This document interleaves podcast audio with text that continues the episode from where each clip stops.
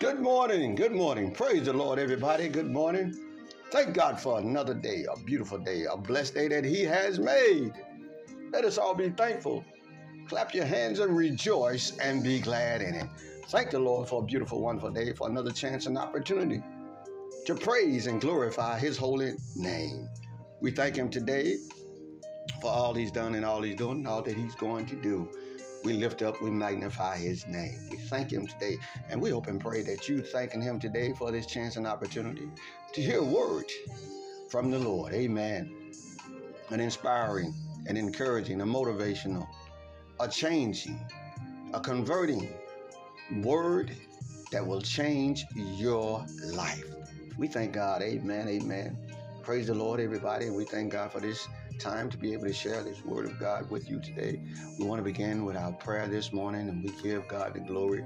We give him the praise and we give him thanksgiving and we magnify his holy name. We want to go right into our morning worship, morning uh, prayer this morning, and we just thank him right now. We thank him for everything and all things and all things that he's done, all things that he's doing, and all things that he is going to do praying for the bereavement, the sick and the shut in, and all of the issues and the things that people are happening in life. We give him glory. We give him praise. We give him thank you, thanksgiving. But we know that we choose to worship the Lord because that he's he's good and he's worthy to be praised. So in that we want to pray today. Father, in the name of Jesus. Father, we thank you right now Thank you for the blessings that you bestow upon us. Thank you for the chance and opportunity that you give us each time that we awake and arise out of our beds. That you've given us the activity of our limb, the breath to breathe in these bodies that cause our heart to pump the blood through our veins, that allow us to have the activity of our limbs, to be able to see, to think, to hear, to have all of our senses. And Father, we just glorify you right now for all you've done, all you're doing, and all that you're going to do. Father, you deserve the worship. You deserve the praise. You deserve the lifting up your holy name. You're the one we should be worshiping. We're the one, you're the one that should be being glorified, magnified, and to be lifted up. We should serve you. We should worship you. And we should glorify you. We thank you, Jesus, for this chance again to praise you, to lift you up. Somebody out there may be lost. Somebody out there may be confused, maybe in distraught, may not even understand what it means to allow you to continue to let your love shower down on them. And when it does, that they would praise you and that they would glorify would glorify your holy name and lift you up. We thank you right now, Jesus. We thank you. Touch right now. Touch right now, Jesus. Somebody may be on their way to their church to hear a word. Father, we pray that your Holy Spirit would bring that word, that you would confirm that prayer, that request that they're asking for. And Father, we ask that you would bless, heal, and deliver. Set free, make free those that are captive, those that are bruised, those that are abused, those that are brokenhearted. Father, those that need to have forgiveness in their hearts from the hurt and the pain that have been put upon them. Father, we thank you right now. Give us the kind of love that we need to be able to love one another. Help us and show us how to love you one another, Father, as we love ourselves. And we fulfill your commands and your desire of us to obey your word. We thank you right now we give you the glory. We give you the praise. We give you the honor in Jesus' name. We magnify you. We say amen and amen. Amen. Don't you want to worship him today? Don't you want to magnify his name? He's want to, he wants to heal you.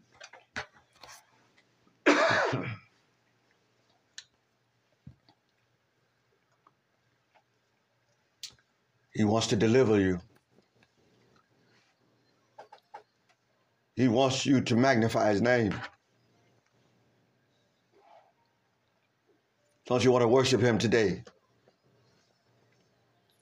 Today is your day to worship him, to lift him up, to glorify his holy name.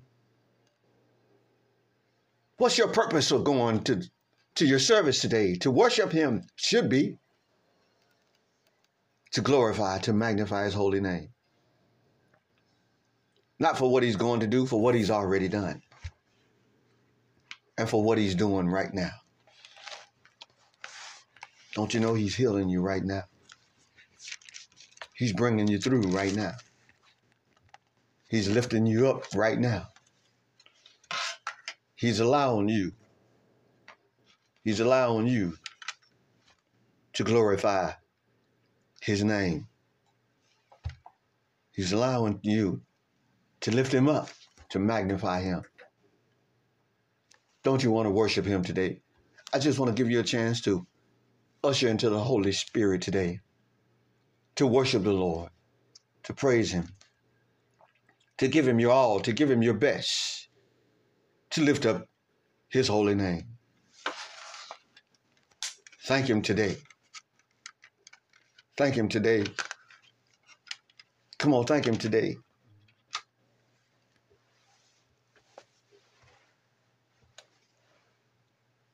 At one time, you didn't know how to give him praise, to give him glory, to magnify his name.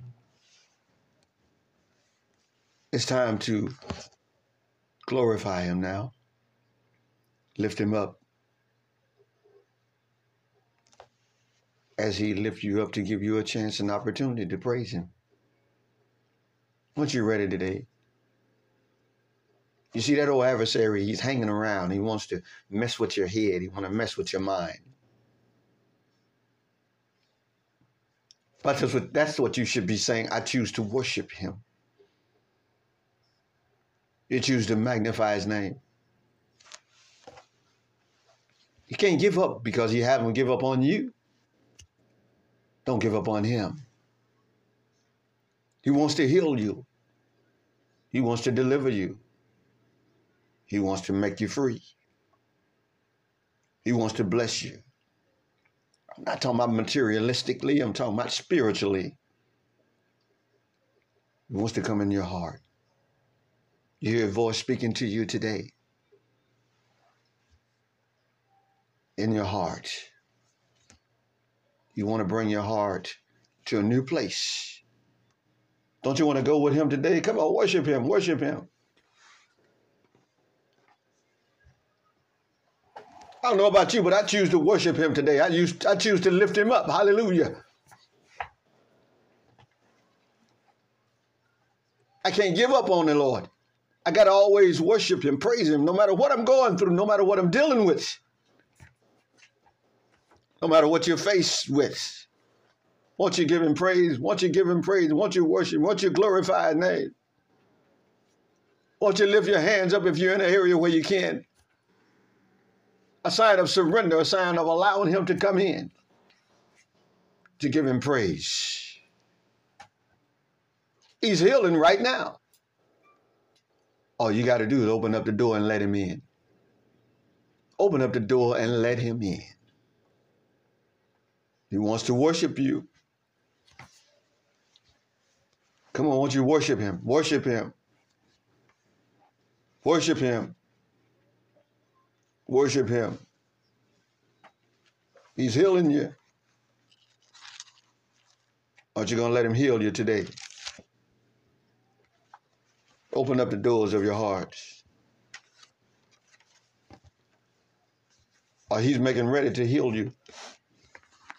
He's making ready to lift you up, deliver you, bring you out of the world of darkness into this marvelous light. Come on, worship him today. Think about the goodness of Jesus and all he done for you. Hallelujah. Woo, Lord have mercy. Made up my mind, Lord, I want to worship you. I want to worship you today. All over the world, you ought to worship him today. Forget about everything that's going on around you and give him some glory. Give him some praise. Forget about your little circumstances, your situation, your hurt and your pain, and begin to glorify his holy name.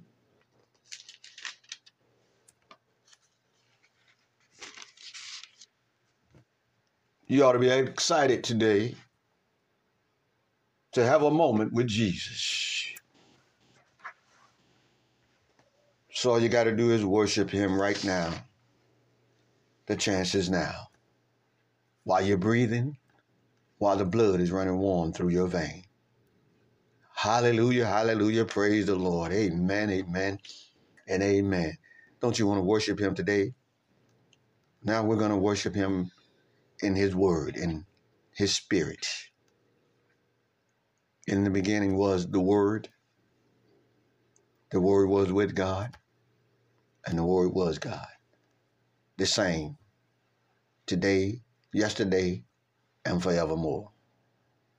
Good morning again and praise the Lord. We want to bring your attention to the book of Acts, chapter 9. Chapter 9, our key verse. Key verse here in chapter 9 is verse 6. Talking about Saul, who became Paul on the road to Damascus, where he were converted. Yes, talked about this in my Bible study. So I want to share it with you today so everyone can hear what he has to say. Hallelujah. Hallelujah. Today, Father, we thank you right now. Father, I ask your blessing that you allow your anointing, your Holy Spirit to speak right now. Speak to the hearts of your people and the minds. Father, and I ask that you would allow your Holy Spirit to speak through me, that I humble myself to be used by you, and that I give you praise, that they would hear your voice through my voice and not my voice. Father, we thank you, we praise you. I thank you and praise you, and glorify your holy name in Jesus' name. Amen. Amen. In the book of Acts, chapter 9, verse 6, the verse says, So he trembling and astonished said, Lord, what do you want me to do? What do you want me to do? What do you want me to do?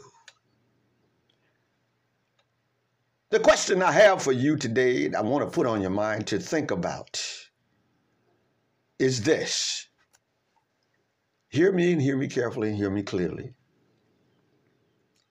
When is it not always about what you want? when is it not about? When is it not? Understand me. When is it not always about what you or I want? In your mind, you're saying, What do you mean? We're always crying out. We're always begging. We're always asking. We're always wanting. Lord, heal me. Lord, deliver me. Lord, bless me financially. Bless me with a job. Bless me with a career. Bless me in whatever endeavor that I may choose. Bless me in my finances. Bless me in every area of my life. But when do you ever stop to ask him, what would you have me to do? The next question is, does it take always for the Lord to knock you down, to bring you to your lowest point of your life, before you realize that he is God, that Jesus is the King. He is everything. He is all things. Now, in getting you to understand this message today and to get the clarity of what I'm saying, I'm going to read this little bit of this chapter about Saul. And I'm going back up to verse 1. Then Saul, still breathing threats and murder against the disciples of the Lord.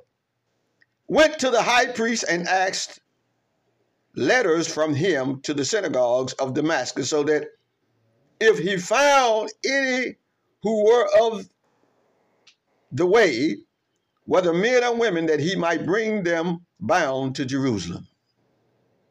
Mind you, let me clear this up. Saul was a man that was going against anybody that stood or spoke about Jesus. Why? Because the priests in the synagogue was threatened by the authority of the Lord. And not only that, even his presence. Just as today, authoritative figures are threatened by the power of Jesus. Because the adversary is behind the scenes and he don't want the Lord to be glorified.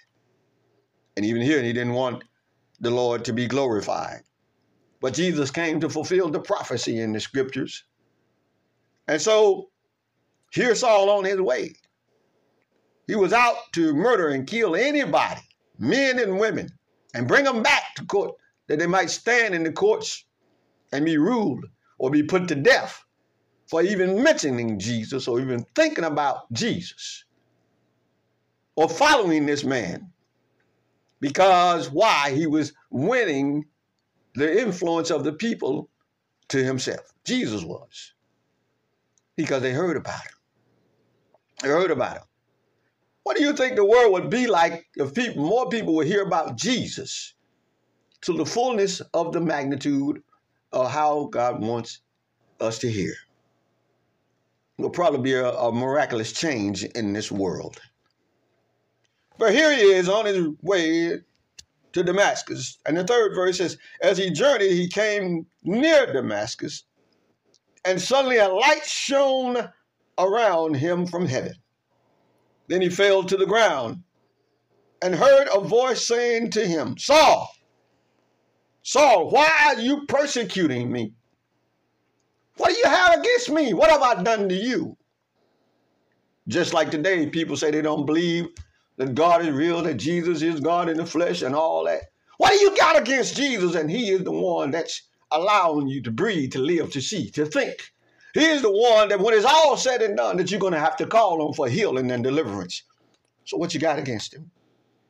They didn't even realize Jesus were, is, was here or came to this earth that we might have a chance at eternal life and not eternal damnation.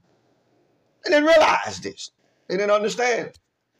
Because of the presence of the Holy Spirit, the Father, the God, the omnipotent, the omnipresent, the omniscience, was in the bodily flesh.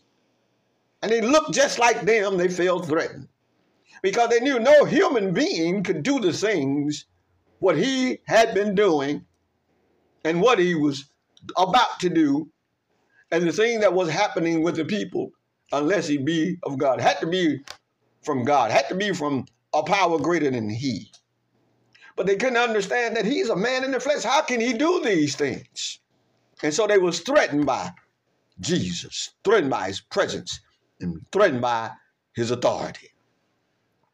And so Paul made it his business to go and see about this Jesus. But here when he got knocked to the ground by light. And Saul, why are you persecuting me? And he said, Who are you, Lord?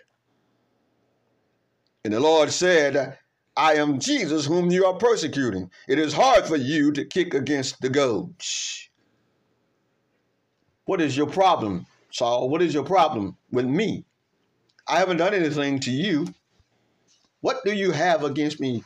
What did I do to you to cause you to want to have something against me? Here, I want to make it plain again. You're Saul, still breathing threats, murder against the disciples of the Lord. He was relentless in his search for believers. He went to the high priest. In other words, Paul was a bounty hunter in those days.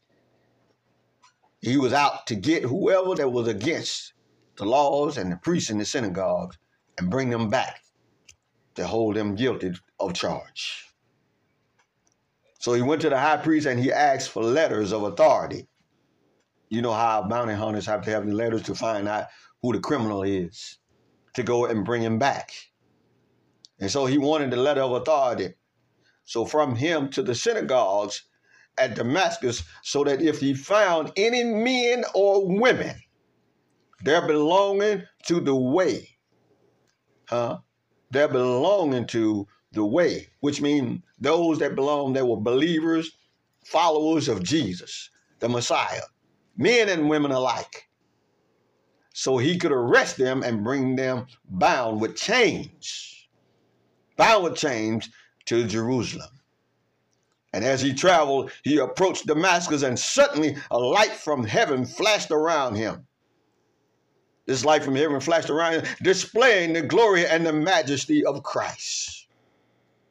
And he fell to the ground, and he heard a voice from heaven saying to him, Saul, Saul, why are you persecuting and oppressing me? What is it you got against me? And Saul said, Who are you, Lord? And he answered, I am Jesus whom you are persecuting. And then he said, Now get up and go into the city, and you will be told what you must do. Hallelujah. Get up. The men who were traveling with him were terrified and stood speechless, speechless, hearing the voice, but seeing no one. Seeing no one.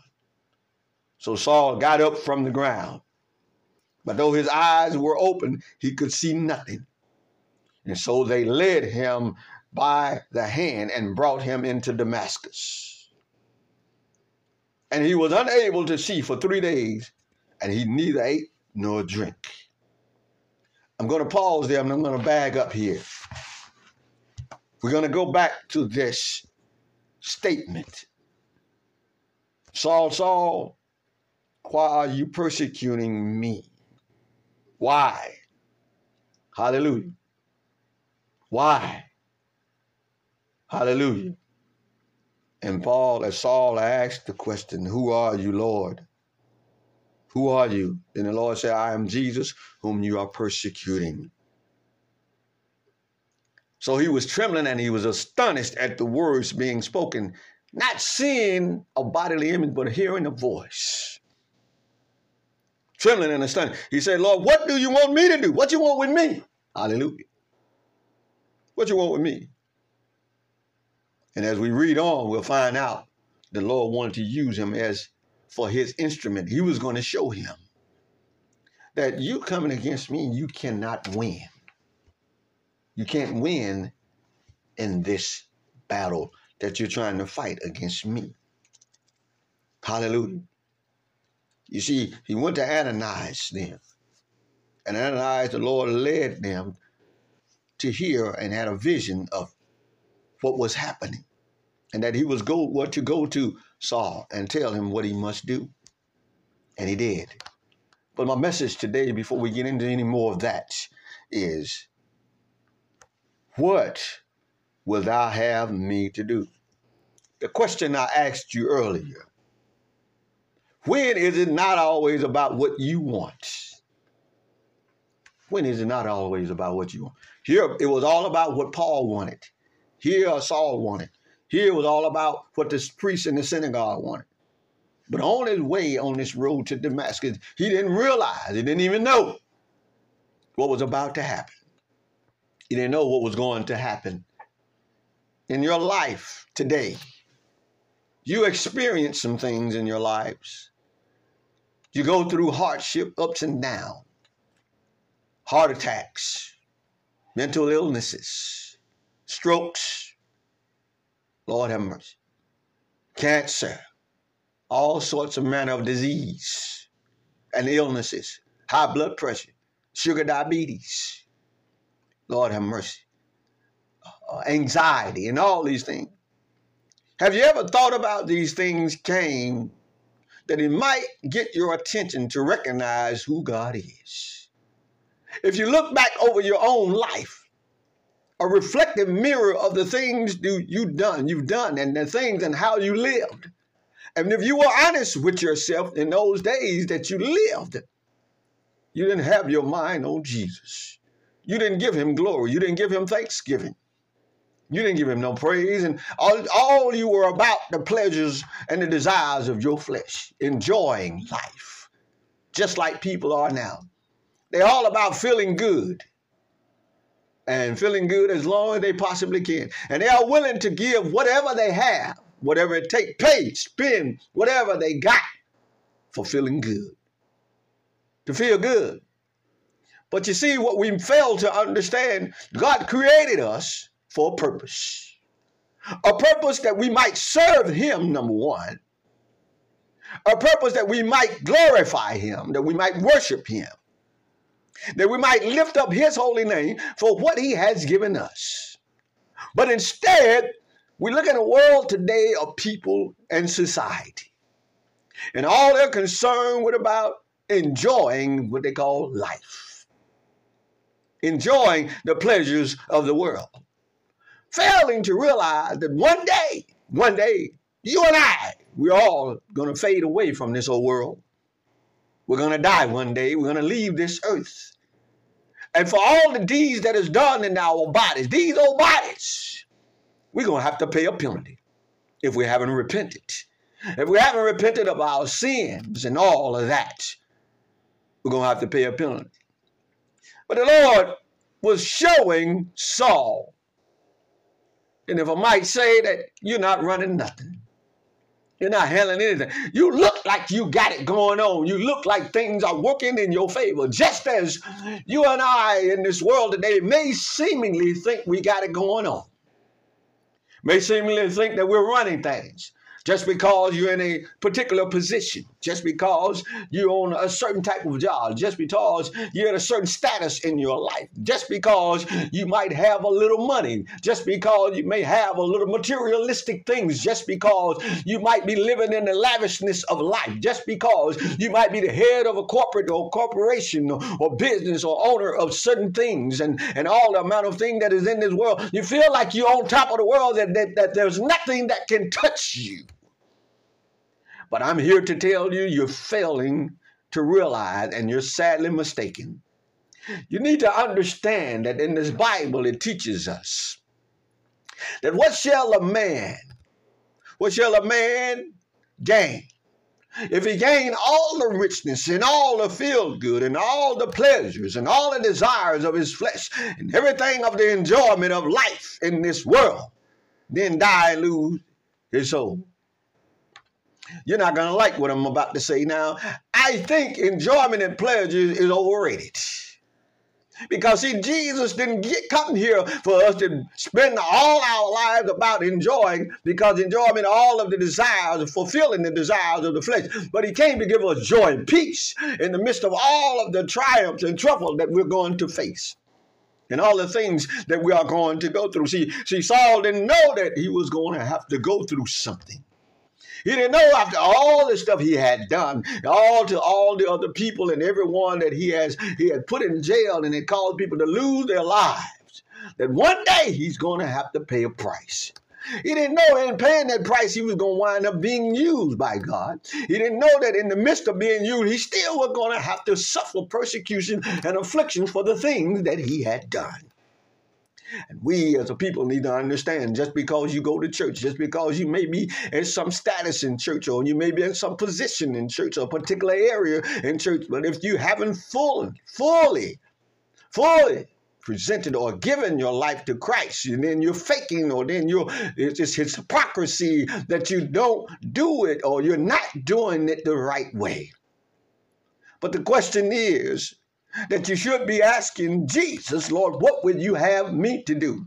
You should be telling him, Lord, I always come more than I give begging and asking and crying and pleading out for something, for hurt, for pain, for financial problem, for job status, for relationships, for whatever area of life that you need, for sickness and illness, for whatever disease and manifestation and all of these things that may be happening in your life. But when do you ever ask him, Jesus, what would you have me to do? I, I said uh, in the beginning, do, do, does it take him sending you through these ordeals of this life, know, of, of, of, of, pain and of the things that you face in life of sickness and illness before you realize that he is God and that he is the one that deserves praise and worship and glorification. And that doesn't take being knocked down, laid on your back to realize that yes, you are God. Do you have to go through all the hurt and the anxiety and the responsibility and all the things put on your shoulder just to realize that look, I can't make it. I can't do it. I can't handle this, these things in life by myself. I got to have Jesus. When is it? Is it the time that when it's too late, or when the time that things are so unbearable? Now you're ready to call on Jesus. Now you're ready to call on Him. But do you call on Him because do you want to just get out of trouble? Hallelujah. You see, some some people want to just get out of trouble. You know, when they're in the midst of uh, a sickness or in the midst of healing or in the midst of incarceration or jail or whatever the crime or whatever the thing that may have them bound and chained or down, uh, they just want to get out of the predicament, out of the situation. But when when is it that you ever ask yourself that you want to get out of the sin and trouble? You see, the, the, the, life of practicing living against the commands of God, against the will of God, against the purpose of God, it's against the purpose of what Jesus came here for. And so many people uh, have been deceived by the fact that believing that uh, uh, Jesus died for the sins of all mankind, and they feel like and they believe, and the adversary have made them believe that uh, it's all done, it's all said and done. Jesus have already taken care of my ticket for me to make it to heaven, but you're sadly mistaken. There are other uh, uh, requirements in order to get to heaven. There's other requirements in order to live for Jesus. There's other requirements in order to seek ye first the kingdom of God and His righteousness and everything else shall be placed in its place. What shall he gain?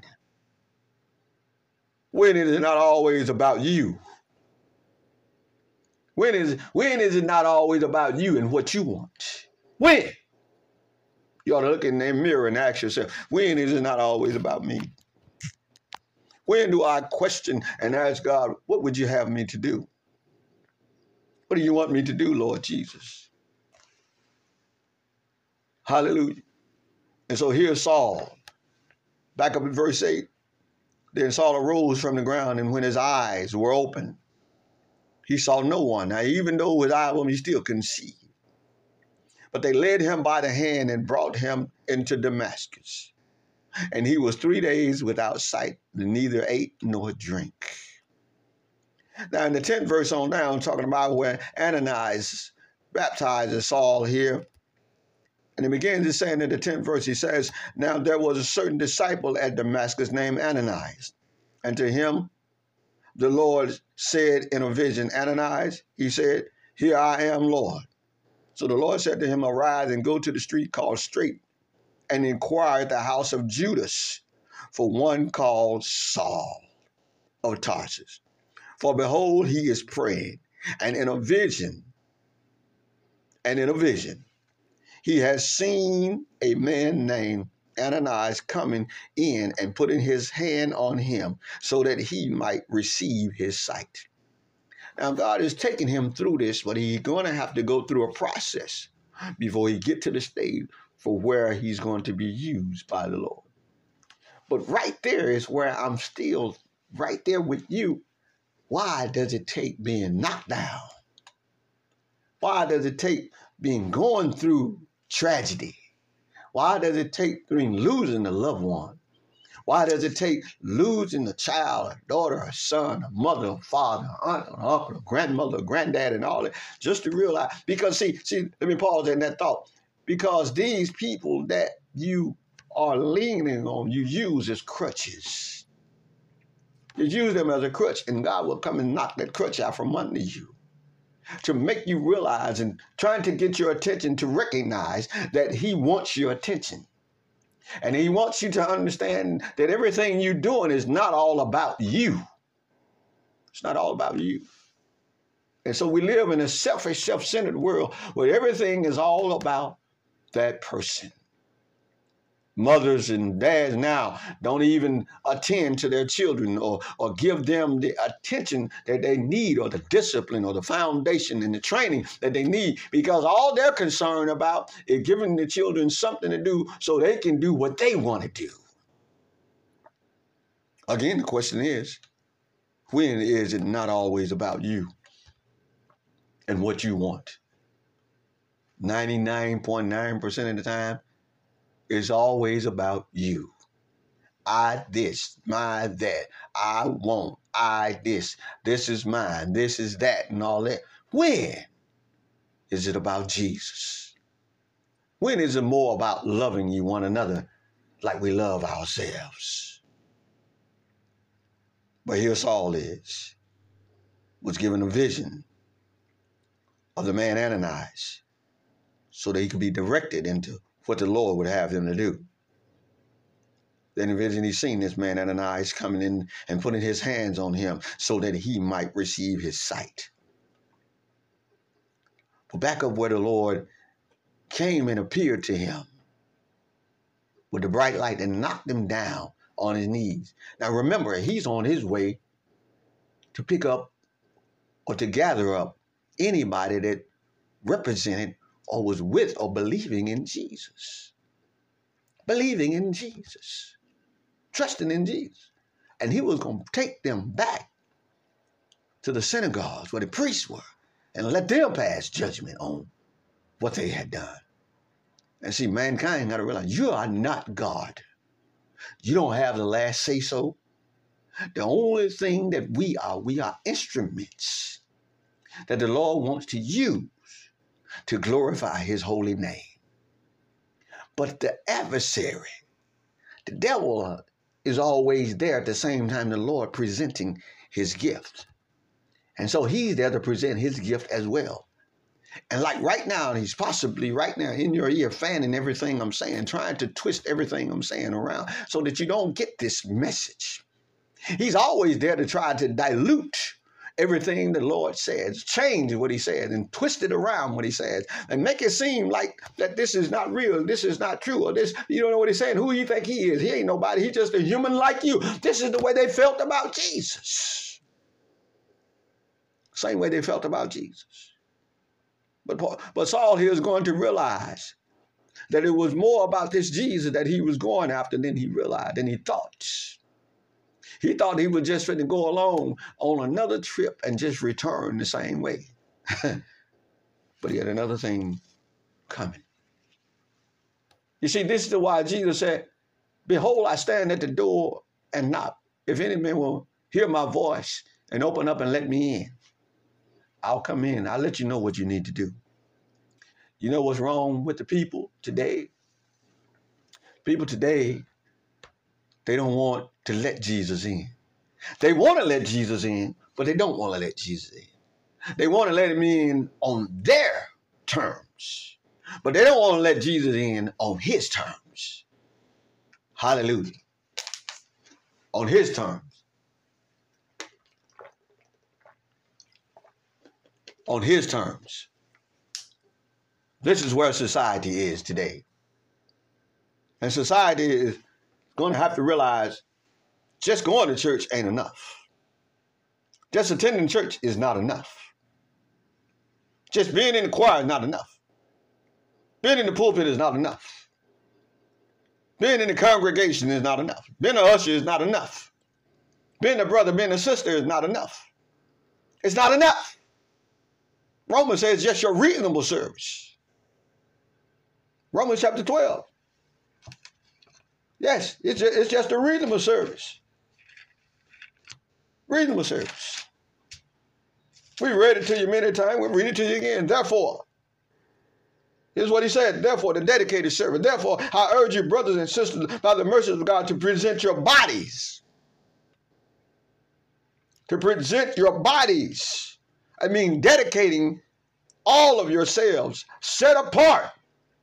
Sanctification, people, sanctified people, set apart as a living sacrifice, holy and well pleasing to God, which is your rational, logical, intelligent act of worship. Act of worship, set apart. Those of you that don't understand what sanctified mean, sanctification mean, is to be set apart to be used by God. If anybody think that you can't or don't need to be sanctified, then you're not in the word and you're not in the scriptures of the Holy Scripture of what it really truly means. I don't know what they lost you at in sanctification Sanctification not about shouting and dancing, which is, is a good part of sanctification, which because all that does is show that you're appreciating and you're thankful and you're praising God for setting apart, setting you apart from the world, from the things in the world, the thinking of the world, and all the way that you think in the world, away from here, and to live according to the obedience of God's will. Because that's what it says in the second verse of, of Romans. He says, and do not be conformed to this world any longer. Don't be conformed to this world any longer with its superficial values and customs. You hear that? With its superficial values and customs. But be transformed and progressively changed. Huh? Transform and progressively change as you mature spiritually by the renewing of your mind focusing on godly values and ethical attitudes. So, what you may prove for yourself what the will of God is. That which is good and acceptable and perfect in His plan, in His plan and purpose for you. In His plan and purpose for you. You see, Saul found out the plan and purpose that God had for him wasn't to demoralize, wasn't to tear down, wasn't to accuse, wasn't to beat, wasn't to brutalize, to take people's lives because they were standing or believing in the truth, the living God, the Messiah, Jesus Christ. That's what he found out.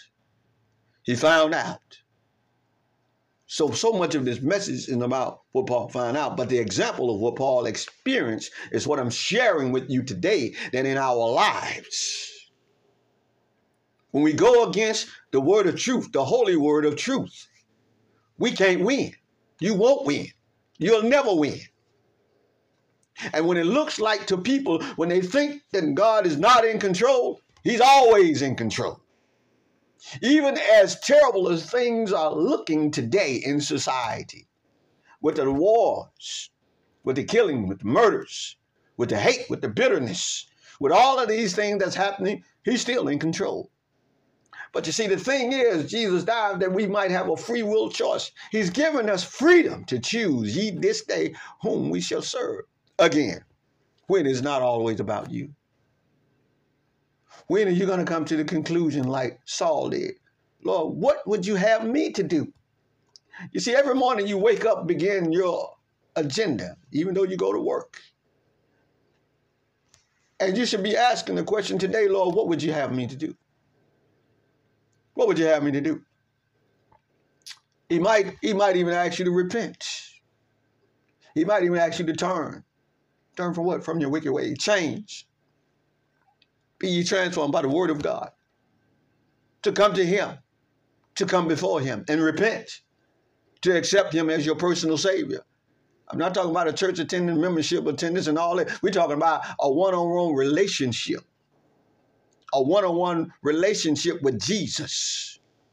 Everybody Everybody need a one-on-one, true, real relationship with Jesus. Not an agenda. You need a relationship with Jesus. Going to church, going to the performance of church and the programs and all of that, that's an agenda. But when we're talking about having a relationship with Jesus, you're to do like Saul did. You're to mind up and you're to stand up, Lord, what would thou have me to do?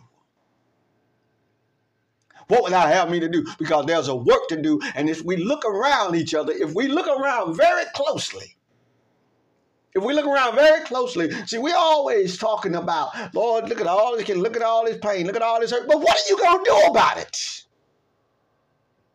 When are you going to step up to the plate and allow God to use you to make a difference in life? Or is it all about, I got, got to get mine and they got to get theirs? That old selfish, ignorant attitude. Because the Bible tells us to love you one another like we love ourselves, care about one another, and the hurt and pain that being put on each other.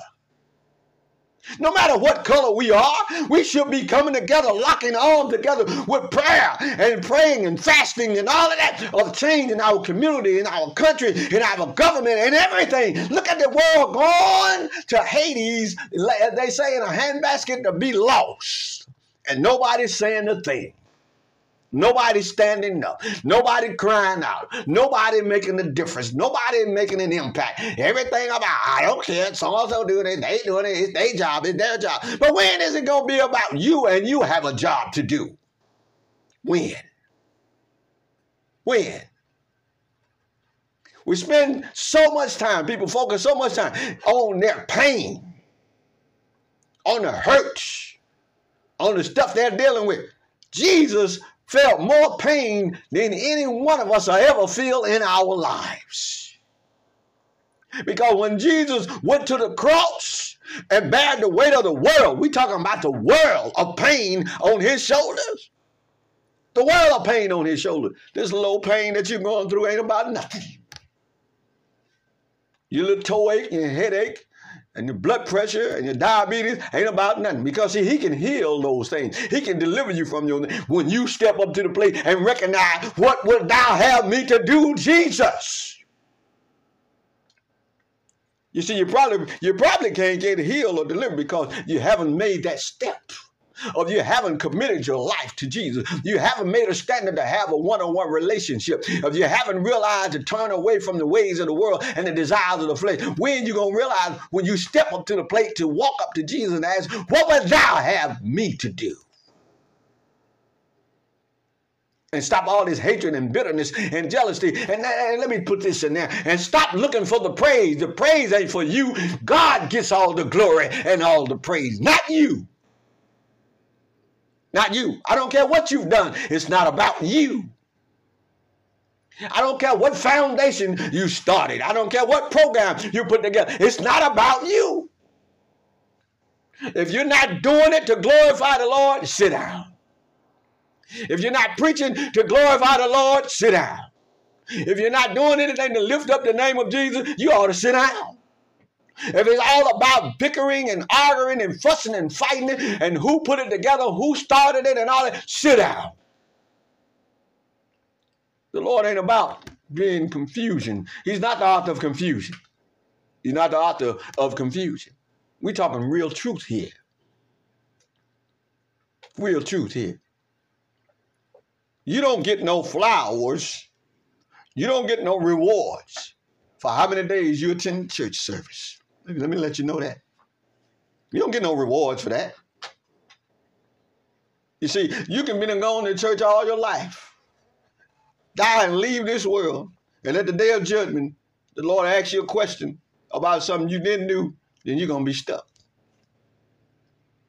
Because the first thing he told us to do is to love him with all our heart, with all our might, with all our minds, and with all our strength. And the next thing he said for us to do, to love ye one another as we love ourselves. Those are the main two. See, I'm not going to worry about the adultery, the stealing, the killing, and the murdering, and all of that. Because when you don't do these two here, you're automatically going to commit the rest of them or break the rest of the commands. But when you can do the two main commandments that everything else that hang off of, then you won't have any problem with the rest of the commandments you won't have any problem with it. Murdering and killing each other, greed, ambition, all that. So much greed in the world. Control, manipulation. It's not about that. It's about Jesus. It's about Jesus. It's not about all the other, it's about Jesus. It's all about Jesus. Not about me, not about you, but it's about Jesus. It's about Jesus. It's not about your program, who started the program, who put together. Man, forget all that. It's about glorifying, to serve, to worship, and to glorify. serve, worship, and glorify. Glorification unto the Lord. That's what it's about. Again, when is it not always about what you want? That answer should get to a point, it's never about what I want. That's the answer it should get to at some point in your life. It's never about what I want. It's always about what Jesus wants. It's always about what Jesus wants. Hallelujah. Isn't it time for you to make that decision? Isn't it time for you to look at yourself? To recognize and realize, to be honest with yourself, I've been going about it all wrong. I've been in church and performing my duties the wrong way. You see, when you repent, you got to come real, got to come clean.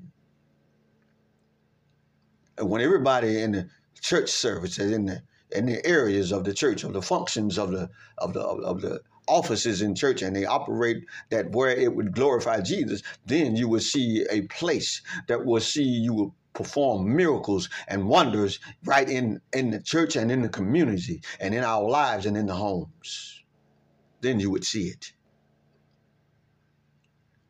But we just see people just going. They're just going, going, going. But they go and they come back the same way they went. Attitude haven't changed. Mind haven't changed. How they treat people haven't changed.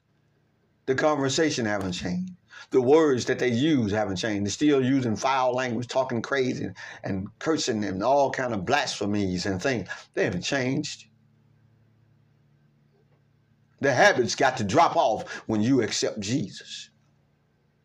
When Saul accepted Jesus and began to go about his way, and when he returned to where the synagogues were, and they looked at him like something was wrong with him.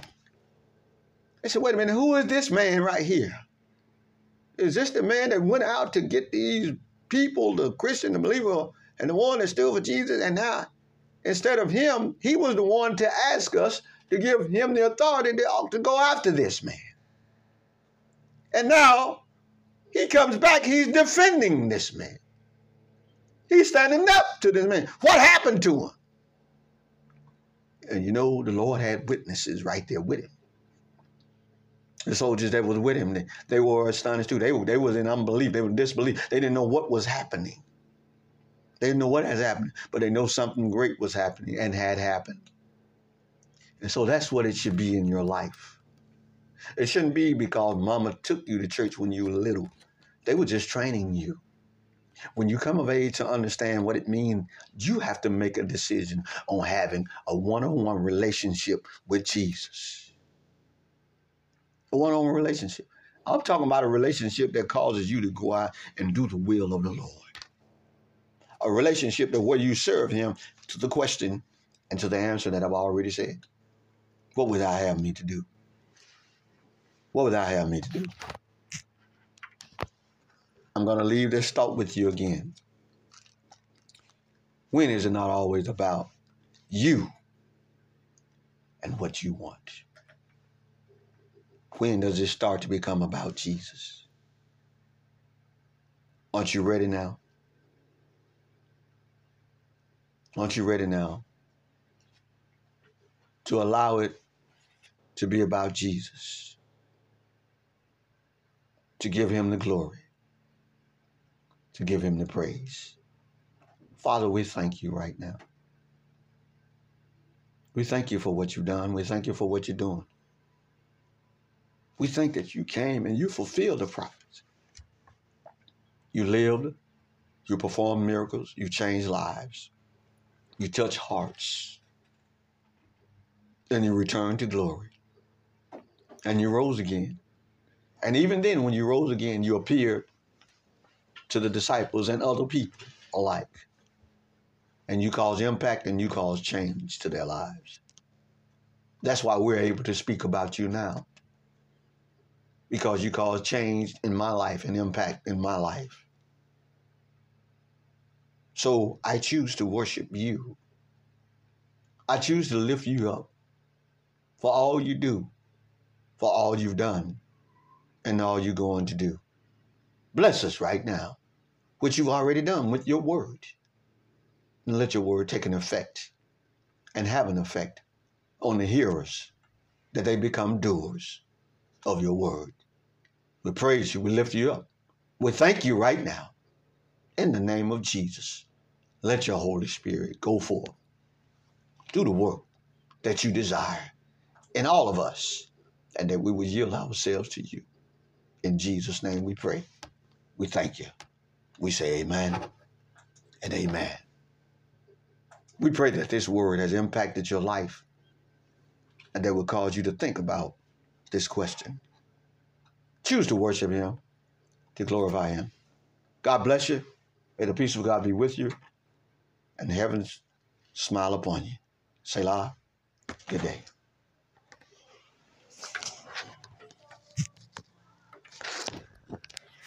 You've been listening to the broadcast of Focus to Change Ministries. Please join us next Sunday, 9 o'clock a.m.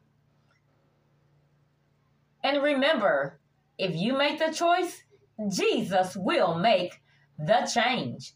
God bless you.